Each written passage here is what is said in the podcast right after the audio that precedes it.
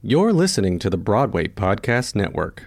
Step into the world of power, loyalty, and luck. I'm gonna make him an offer he can't refuse. With family, cannolis, and spins mean everything. Now, you wanna get mixed up in the family business. Introducing The Godfather at ChumbaCasino.com. Test your luck in the shadowy world of The Godfather slot. Someday, I will call upon you to do a service for me. Play The Godfather now at ChumbaCasino.com. Welcome to the family. No purchase necessary. VGW Group. Void where prohibited by law. 18 plus. Terms and conditions apply. It's time for today's Lucky Land horoscope with Victoria Cash. Life's gotten mundane, so shake up the daily routine and be adventurous with a trip to Lucky Land. You know what they say. Your chance to win starts with a spin. So go to LuckyLandSlots.com to play over 100 social casino-style games for free for your chance to redeem some serious prizes. Get lucky today at LuckyLandSlots.com. Available to players in the U.S., excluding Washington and Michigan. No purchase necessary. VGW Group. Void where prohibited by law. 18 plus. Terms and conditions apply.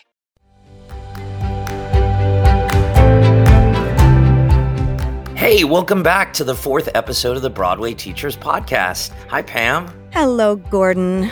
And today we have such a great conversation with the lovely and talented Andrew Rannells. He uh, was at our event a few years ago, and we were so excited to have him there. And of course, now he has exploded on the scene with The Prom, with the hit of The Prom on Netflix last season.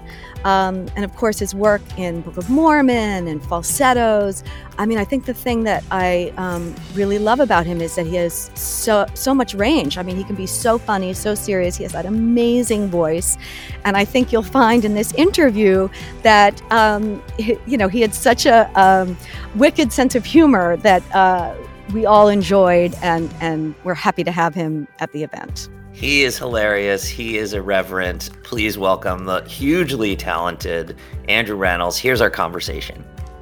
The following was recorded live at the Broadway Teachers Workshop, an annual program that brings theater teachers together with the Broadway community for behind the scenes classes, workshops, intimate discussions, and Broadway shows in New York City and online. Learn more at www.broadwayteachinggroup.com. Well, that's very nice. It's great entrance That's a applause. nice way to start. How's it going? Did you just have lunch? All right, all right, great. So everybody's alert.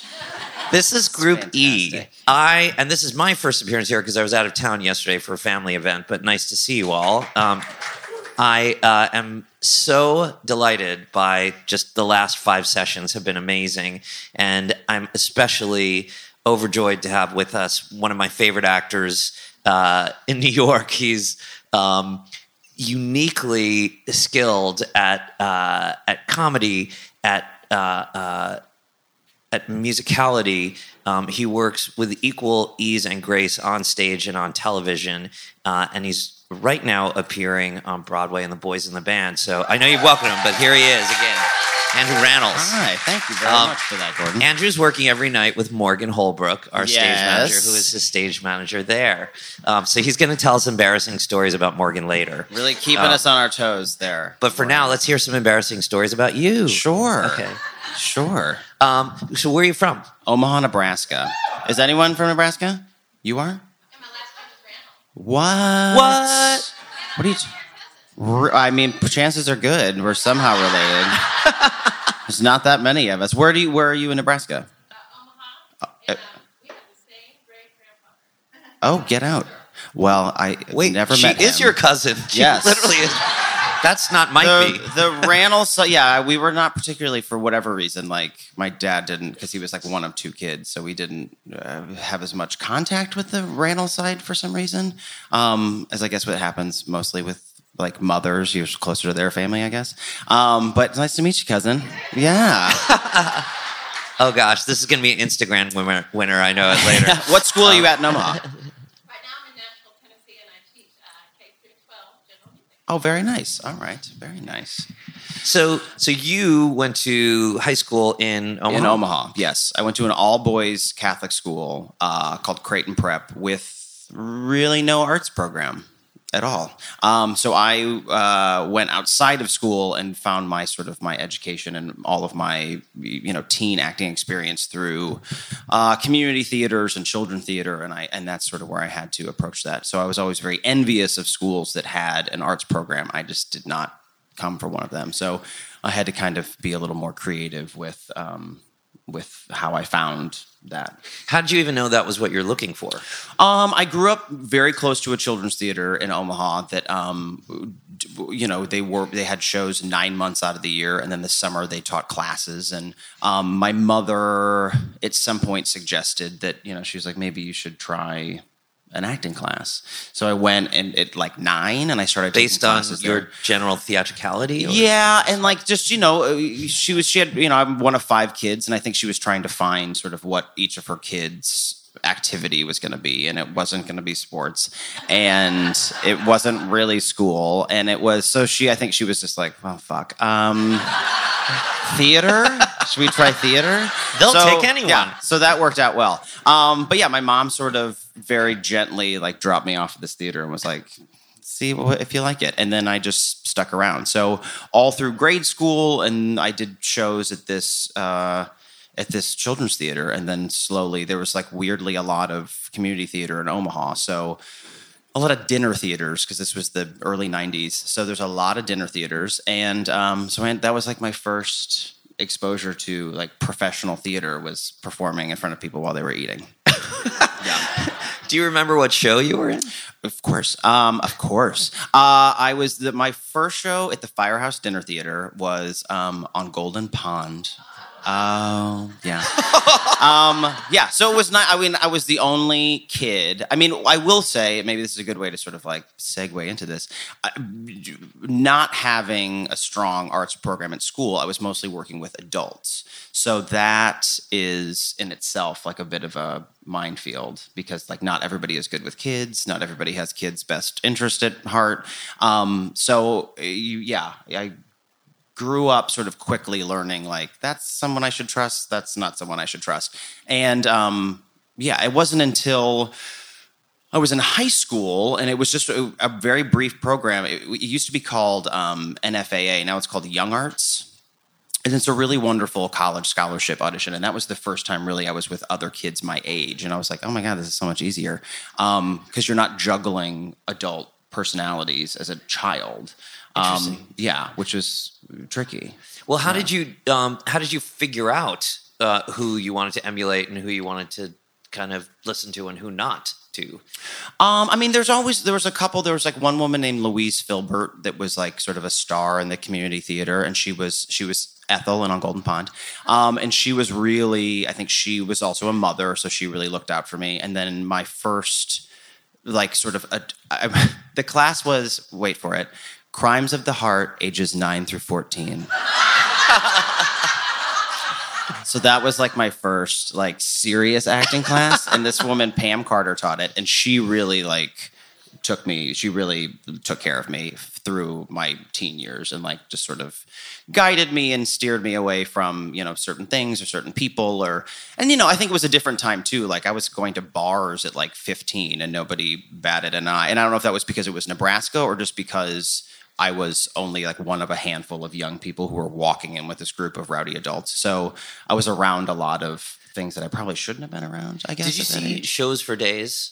The play at Lincoln Center. I Doug. I did uh, some early readings of shows for days. Yeah. So this was about his experiences Yeah. in community theater in Pennsylvania, and it, it sounds a lot like what you're describing. Very similar. Yeah. Um, and when you finally did start working with people your own age or peers, um, did you have a sort of a greater comfort level or a greater? Um, yeah, because everybody sort of has the same enthusiasm and the same. Um, you know, I think the knee jerk then as a kid, if you're around adults, is to like be as cynical as the adults.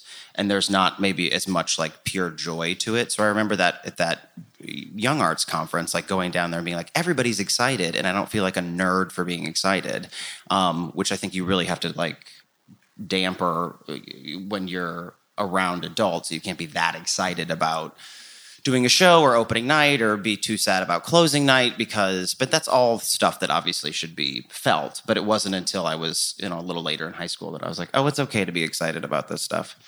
And now, i'm still excited. Yeah.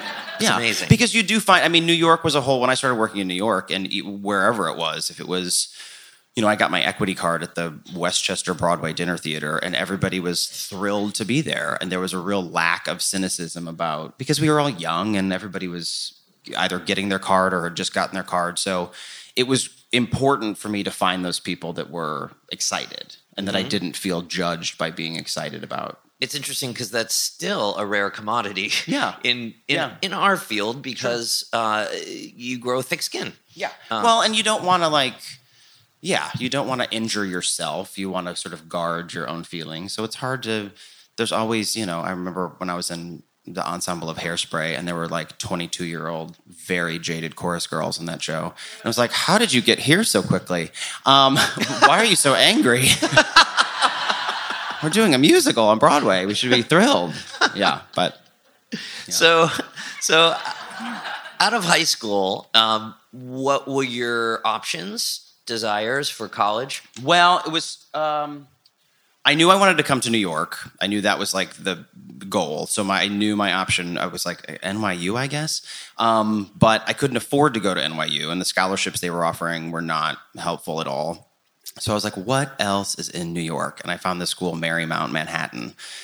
So I was like, I guess I'll go there. Um, so I picked it based on location only, essentially. Like I went and visited the school, I auditioned, I like sat in on some classes, and I was like, seems right. Um, so I just like that's where I ended up. But the downfall and what I tell young people now, particularly high school age kids now, if you can. Uh, if you can avoid going to school, college in New York City, I think it's a better option. Because within a month of being here, I was auditioning for Rent. I was going to like open calls for things and and then once you sort of see that as an option, I was like, well, I'm going to skip class and go audition for Bernie Telsey because that's what I want to be doing anyway. Did they allow that there? No, but like you know, you hear stories all the time about people. Even at Juilliard, people like they say they're sick and then they get cast in a show and then they have to make a decision. Like you know, um, I think that happens any place, but there's there's just so much opportunity to um, explore outside of academics that two years into college, I was like, I'm going to drop out, and I got a job and I started working and. And it, you know, it ultimately led me to a good place, but I sort of bypassed all of the academic stuff, which you know I certainly regret. I mean, I, it's hard to say regret because I'm very happy with the way that my career has sort of taken shape. But um, had I had a couple more years, I think of like a safety net of school, it would have been good.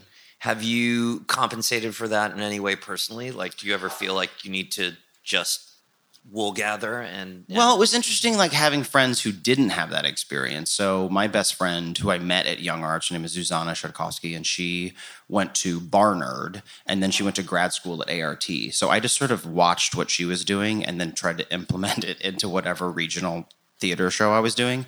Like I remember getting cast in Hedwig at like 22 in Austin, Texas, and I was like, I'm gonna make this like my version of acting school, and I like really doubled down on all my rehearsals and my research and all of that stuff because I was like I wanted I wanted to have that experience. But when you're putting a show up in 2 weeks for an audience you don't get that luxury of like let's really dig into the Fantasticks and see like what you know what's going in, on inside of Matt. Um you don't get that luxury. So I was like I'm going to treat that particular show like that's going to be my my school. Did she give you like a reading list or?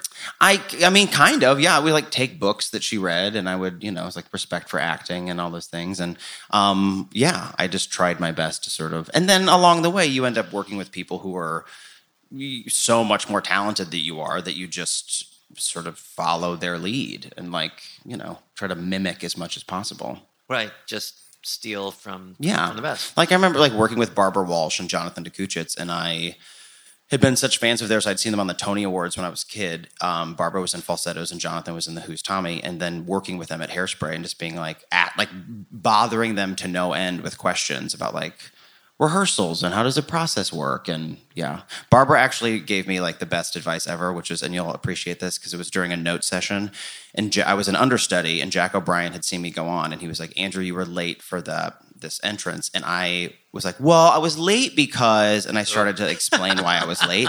And Barbara was sitting next to me, and she put her hand on my leg, and she went. so I just stopped talking, and then afterwards, she was like, "Just say thank you." She was like at a note session. She was like, "You can ask later." She was like, "But don't ask in front of the whole company." And she was like, "Just say thank you." And she was like, "And by the way, you don't have to take the note." She was like, "If you get a note that's like you don't agree with, don't take it because it's your performance at this point." So, but she was like, "Just say thank you. Don't argue." All right. Especially with Jack O'Brien. yeah, that's probably a good idea. It's it it definitely I've found in taking notes from producers, it's much easier to smile and nod and say thank Yeah. you and wait until you've amassed enough notes that you Yeah. have an area of concentration. Something's not right here. Um, and you address it however you want. But if you're late for an entrance, like I, I would make that entrance. I would Well, I yeah. w- I would I would take that note. yes, I would be like, but my tie was yeah, whatever. Yeah.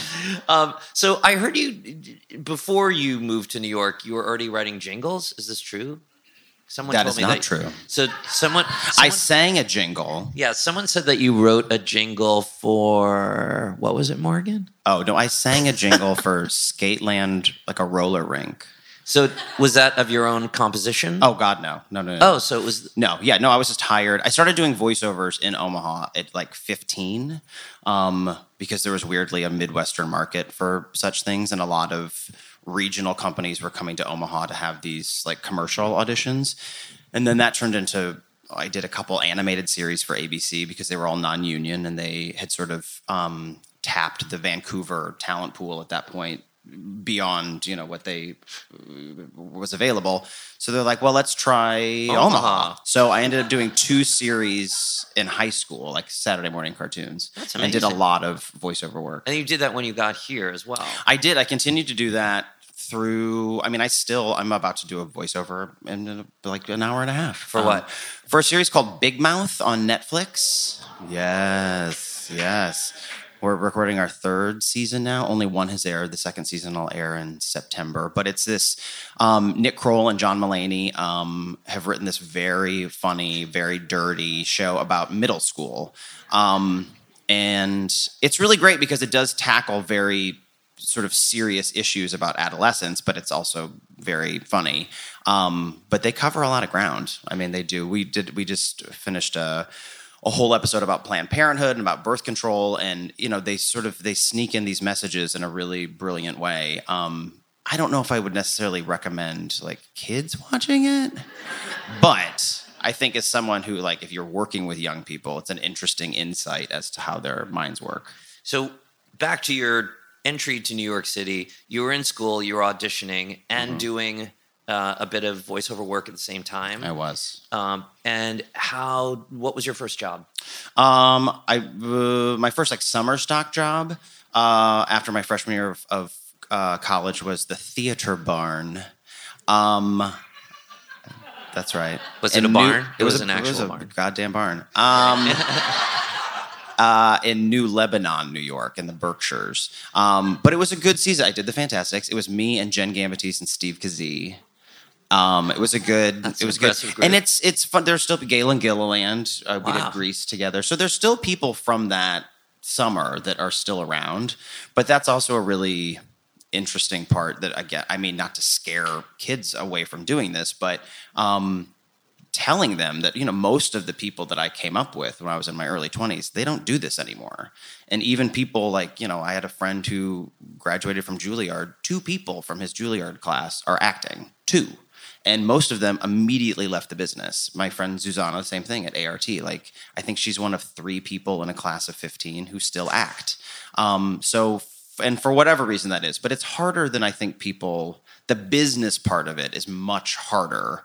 So you can take all the classes you want, you can do all that stuff, but the second you get here and you start getting rejected, I think that proves to be way too much for most people. So you really have to have the desire to do it and then also the thickest skin possible. Yeah, the spark of joy that you're talking about, which I think is yeah, crucial. But I certainly went through. I mean, I stopped auditioning for two years because I just couldn't. I was like, I'm tired of getting close to things and then not getting it. What did you do during those two years? voiceovers. I did. I worked for a company um, called Four Kids that did like Pokemon and Yu Gi Oh. And I there was enough work. I ended up sort of directing for them, directing the voiceover side of things for two years, and then.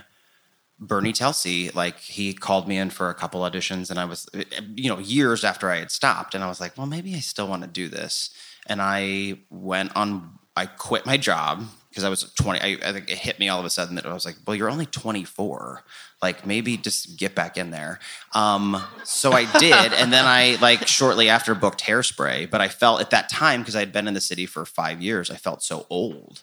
I was like, I'm not a kid anymore. I gotta, but it turns out when the theater is big enough, you can still play a teenager at 24. I mean, I played Elder Price when I was 31 and I was supposed to be 19. So I was like, this is great. I'm gonna have to keep doing this. It works. Yeah. Um, it's interesting that uh, that you had that moment of feeling like you have to step out of it. And do you Yeah. think any of that was because you went to school in the city? Yeah, absolutely. You started. You didn't give yourself enough time to cook. Really. Yeah, and I but I think that you know everybody sort of goes through it in different ways. Like uh, you know, one of my closest friends is Gavin Creel, who had a very sort of idyllic time at University of Michigan, came to New York, started working immediately. But then he had, you know, his hiccup in his mid twenties where he was like, I don't, I don't know if I can do this anymore. Because even if you have, you know, I think, and it was the same with a lot of people that I did hairspray with. That like when you book a job right out of college, and then that job ends, and you realize, oh shit, I'm just back in the talent pool. I mean, that's the most sort of humbling thing about this business is that you see people that like win Tony Awards or are nominated for Tony Awards, and then you're auditioning right next to them, and you don't have any credits, and you're like, why the fuck are you here? Um, but that's part of it. That's all part of it. Yeah. I, I. This is kind of. This is really taking a turn. I'm sorry. We'll return to inspiration soon. Sorry. Just don't do it, kids. Judy was boring. Hello. Then Judy discovered ChumbaCasino.com. It's my little escape. Now Judy's the life of the party. Oh, baby, Mama's bringing home the bacon. Whoa, take it easy, Judy. The Chumba life is for everybody. So go to ChumbaCasino.com and play over 100 casino-style games. Join today and play for free for your chance to redeem some serious prizes. chumba ChumbaCasino.com. No purchase necessary. Void where prohibited by law. 18 plus terms and conditions apply. See website for details. Lucky Land Casino asking people what's the weirdest place you've gotten lucky? Lucky? In line at the deli, I guess? Aha, in my dentist's office. More than once, actually. Do I have to say? Yes, you do. In the car before my kids' PTA meeting. Really? Yes. Excuse me, what's the weirdest place you've gotten lucky? I never win and tell. Well, there you have it. You can get lucky anywhere playing at LuckyLandSlots.com. Play for free right now. Are you feeling lucky? No purchase necessary. Void where prohibited by law. 18 plus. Terms and conditions apply. See website for details. It's. I mean, the the beautiful thing is that if you still believe in what you're doing, you do keep coming back to it, and even if you are not acting and auditioning. Uh, for theater and you're directing voiceovers, that's still Yeah. fantastic and, Yeah. and a rare opportunity, I think. And well, I felt like I was still in the game enough that I was like, I'm paying my bills doing something that seems kind of artistic, even though it was Yu-Gi-Oh. But um, but you know, if I still felt like I was doing something in the entertainment industry. you're telling stories and Of a using your- kind. Yeah. of a kind. I haven't I haven't watched it. Um, you don't need to. Okay. Need to. So Hairspray was your first like big Broadway role. Yep. You were playing Link. I was playing Fender, who's the boy with glasses. Yes, and then um, and I was understudying Link Larkin, Corny Collins, and a track they called the male authority figure.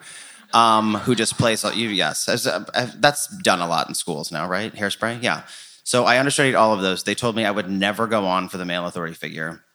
Um, I was understudying Jim J. Bullock, and I was 26 years old, and I went on a lot, um, and just like crazy wigs, and like I was like the the character guy. So Yeah. a little trial by fire. It Yeah. stuck you up. But every night I would go on. Julie Halston, if you know this actress, Julie Halston, who's really wonderful. She would look at me and go, "This is the saddest night on Broadway." Because it looked like a high school production of me being. I was like, I'm playing like a 70 year old man. it's terrible, terrible. But I did it.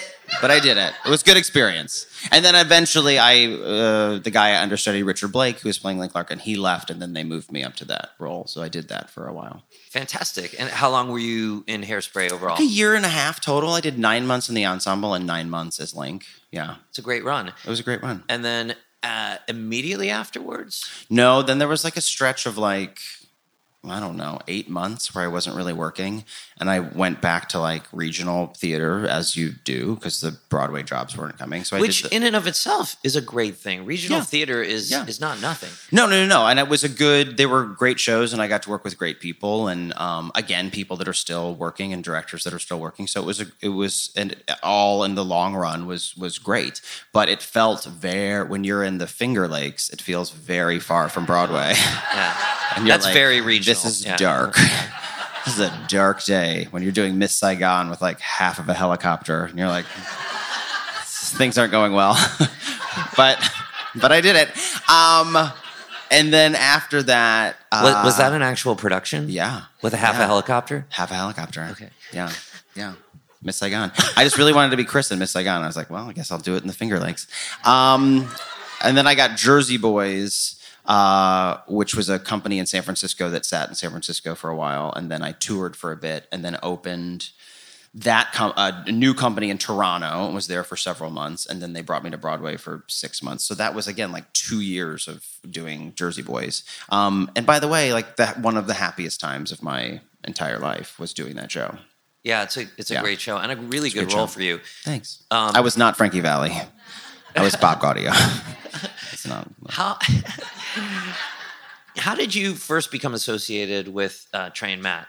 And Uh, just through an audition for the Book of Mormon, they called me. It was like you know, uh, I had done a out of town workshop of Little Miss Sunshine, a musical version of Little Miss Sunshine. I had done uh, Lysistrata Jones in Dallas, and both of those were sort of circling, and I was waiting to see if either one of them were going to have a life after that. And then I got, I was working at the Paper Mill Playhouse doing Smokey Joe's Cafe. Also felt very far away from Broadway, um, but it's not that far. it's not that far, turns out. That train is quick. Um, but uh, I got an audition for this. It was called the Untitled South Park musical. And they were like, Do you want to go in for this? And I read the breakdown and I was like, Well, I'm supposed to be 19. Like, I can't be 19. And this actress, Maya Wilson, who I was working with, had done the last workshop. And she was like, Just go in. She was like, You're to get it if you go in. So I went in and like it was the, one of the fastest audition process. I, I met with them two times in New York. They flew me to Los Angeles to read with Josh Gad, um, and then I had the job like the next day. It was the whole thing took like maybe a week, um, which is so rare. And I had been through these you know processes with other shows. Like Lysistrata Jones took like a month to cast it. Like it was just taking forever. And then here was this show, and those guys were just so decisive that they were like, "All right, you can do it. Like you're the guy." And it was just so fast. And then all of a sudden, we were doing a workshop, and then it happened very quickly. Did you feel similarly when you read the script? Did you know that you sparked to the material? Yeah, well, I knew that I could do a thing. I didn't know if it was going to be the the version that they wanted, but the second I read it, I was like, I know how I would do this. It was very clear to me that like I was like, this is how I would approach this. Um, but not knowing them and not knowing the project, I mean, they wouldn't send the script out, so I had to go to Jim Carnahan's office and sit in a conference room and read it. And then they they took my phone and Oh, wow. yeah, they took my phone and I had to sit alone in a conference room and read it. And then they're like, you can take as long as you want. Um, and I read it and I was like, okay.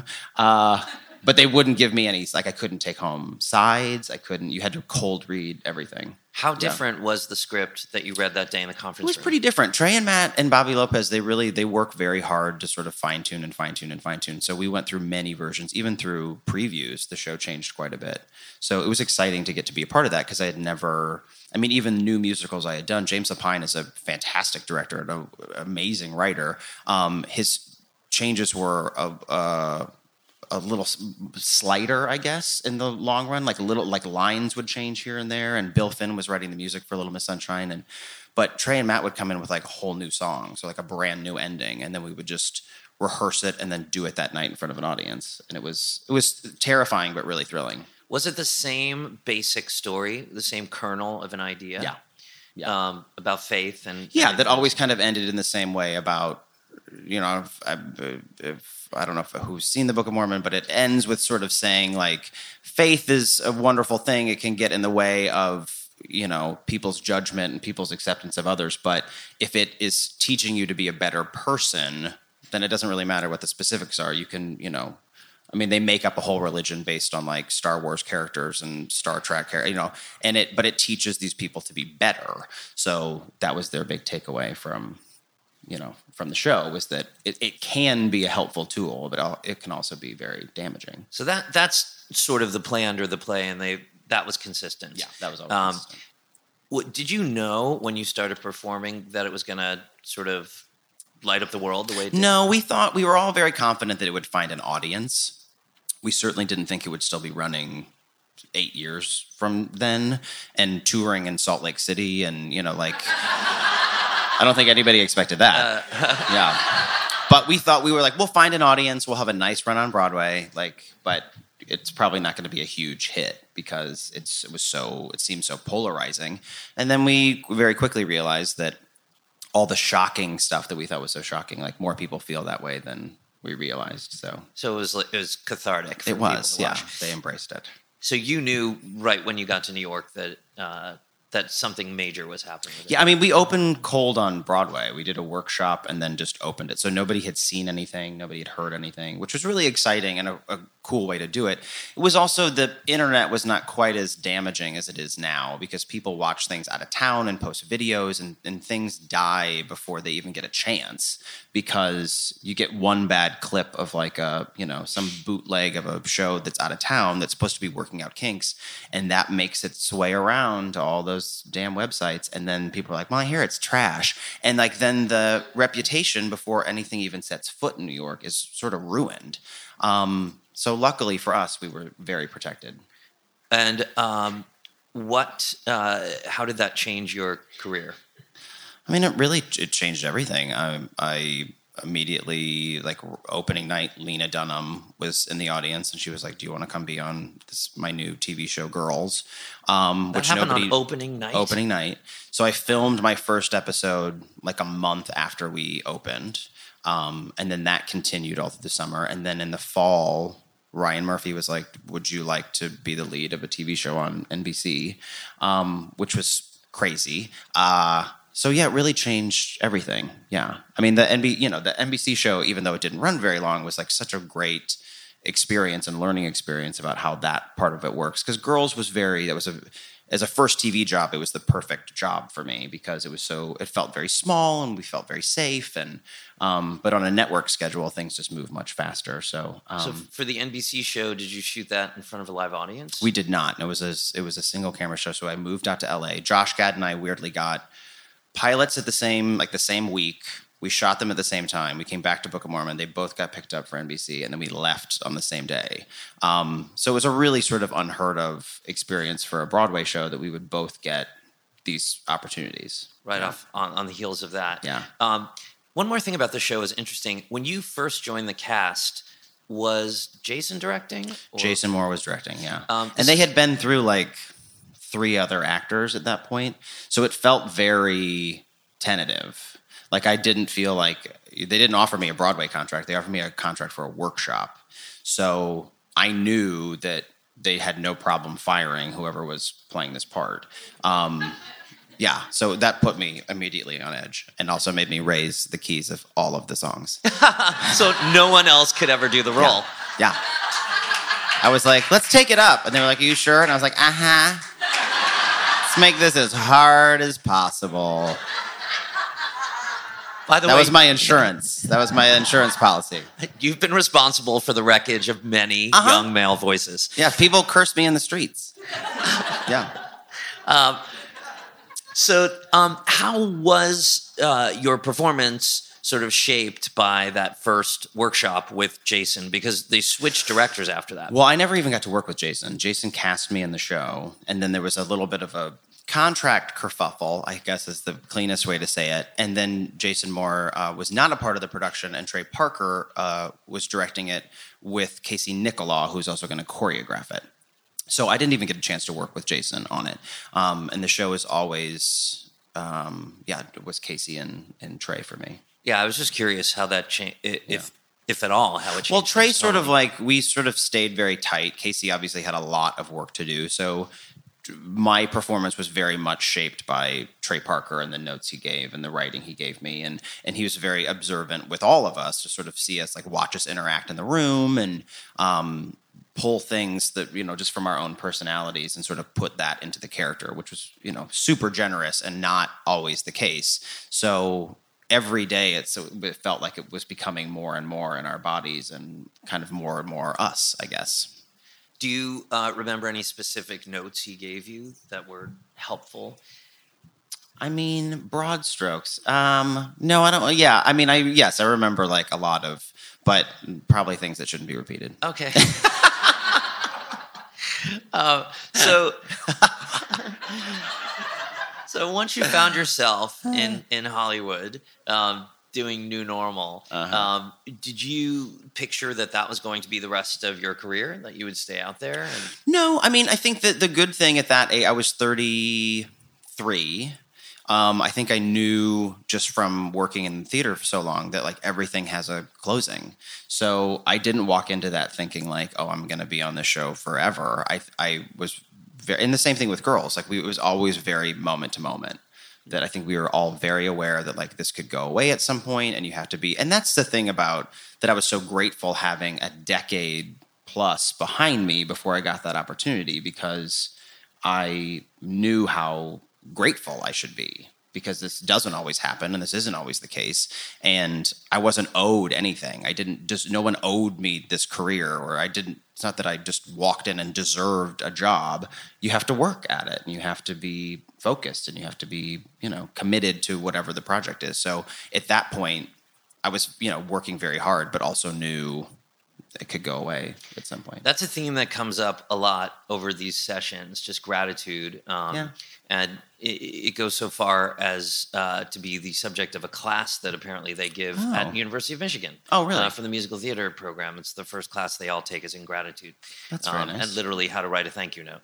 Um, you'll That's hear about it tomorrow on Path to Broadway. That's important. Um, uh, this current show that you're doing, Boys and Band, Mm-hmm. um, how did that come to be? Did they just come to you with the offer? Yeah, Joe Mantello and, and Ryan Murphy uh, reached out to me and you know asked if I knew the show, uh, and I knew the movie. I didn't really know the play at all, um, but I was told it was very similar, and it was the you know Mart Crowley who wrote the. Uh, stage play also wrote the screenplay, so like it's very similar. And would we just do? It was a one day reading that they assembled in New York. So we came. I was already here, I guess. We did one day.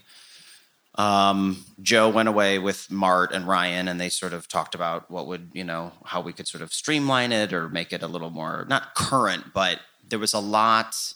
The beginning of it, it takes place in 1968, and there's a lot of explanation about what being a homosexual was, and also what analysis is. Which analysis for homosexuals at the time was a really big deal. It was sort of a version of conversion therapy, which was to just get you to not be gay, um, or to work around that with some sort of like acceptance, but also don't acknowledge it. Um, so there was a lot of talk about that, and that was the stuff that we sort of trimmed out because it was just very it was a, lot of explanation about that um, and then the show became instead of two acts it became one act um, we did another reading of it and then we did a production so. Same cast? Um yeah same cast yeah a couple changes there were a couple changes but yeah And but the four of us matt and zach and um, jim and i were all there for the whole, for all of it Um, can you talk a bit about the rehearsal process? Yeah, Joe Mantello um, is such a brilliant director. We were, had the luxury. Uh, we rehearsed in Los Angeles, which was sort of odd. But Jim was finishing The Big Bang Theory that season, so he had to. We had to be in L.A. But they, the Center Theater Group, um, we rehearsed there, and they gave us this great space, right, Morgan? Um, that was basically we were rehearsing on the set from day one. So that really frees up a lot of time when you're like, this is the set, and Joe had us all come off book um, which was also very helpful because then we don't you're not struggling with. We did a, a couple days of table work before we started, but everybody knew what they were saying. Was is that difficult for you to memorize? Yeah, to memorize without context. Yeah, sometimes without like knowing where I'm going. Like you know, uh, you could know it sitting down, and then the second someone says, "Now stand up and pour a drink and walk over there," you're like, "What's the line?" Um, so there was a, a fair amount of that, but we were all ahead of the game, and nobody was walking around with a script in their hand, which was really helpful. And how long did you rehearse? Four weeks. Four weeks in LA, and then we had ten days of tech, roughly a week of tech. Shit, that was fast. um, yeah, but it all came together. Like I gotta say, like from my perspective, it was not. Uh, it was pretty smooth.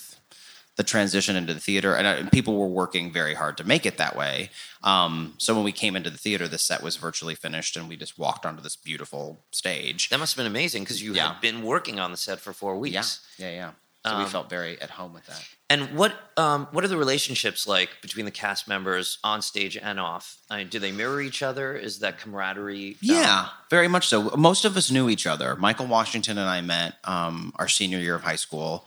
Uh, Zach uh, and Matt Bomer went to undergrad together. Jim and Brian Hutchison went to grad school together. I've known Robin just from being around, you know, in the you know on the streets. Um, yeah, it was a pretty. And then Tuck, I, Tuck Watkins, I didn't know, but Tuck was friends with Joe, and Tuck knew Brian, and so it was a. It, it was just a crazy um, that we all sort of had some sort of relationship or some sort of you know at least touchstone with each other that we could just sort of launch into that.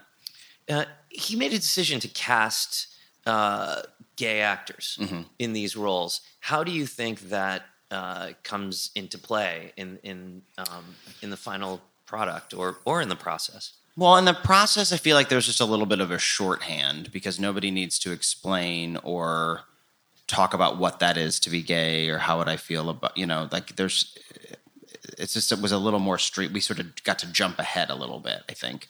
Um, on, I think the larger point on Ryan Murphy's part was that the original cast, most of them were not given the option to be out. Um, and if the handful that did were very much professionally punished for that.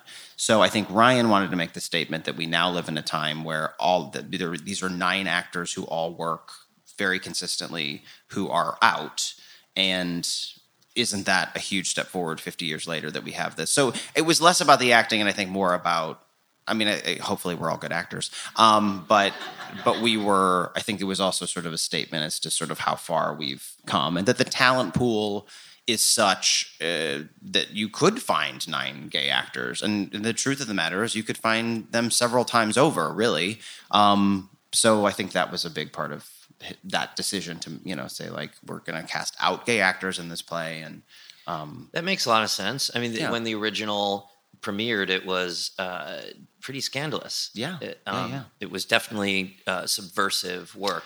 and they were you know very much celebrated and then forgotten so the play opened in 1968 and was this huge hit and they got all this attention and then a movie came out with the exact cast which was very rare in 1970 and then no one could get a job again i mean and eventually uh, several of them did but a lot of them did not so um, i think they were built up and then you know dropped to do one thing yeah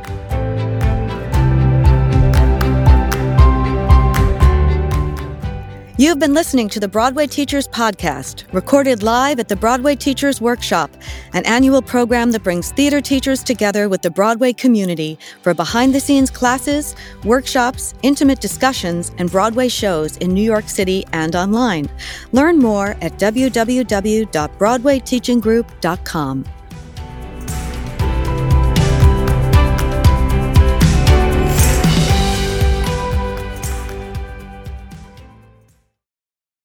Hey, it's Leslie Odom Jr. here on the Broadway Podcast Network to tell you about the Rise Theater Directory, a program of Maestra Music. Rise is a national online resource designed to connect and empower backstage and administrative and creative theater professionals from underrepresented backgrounds.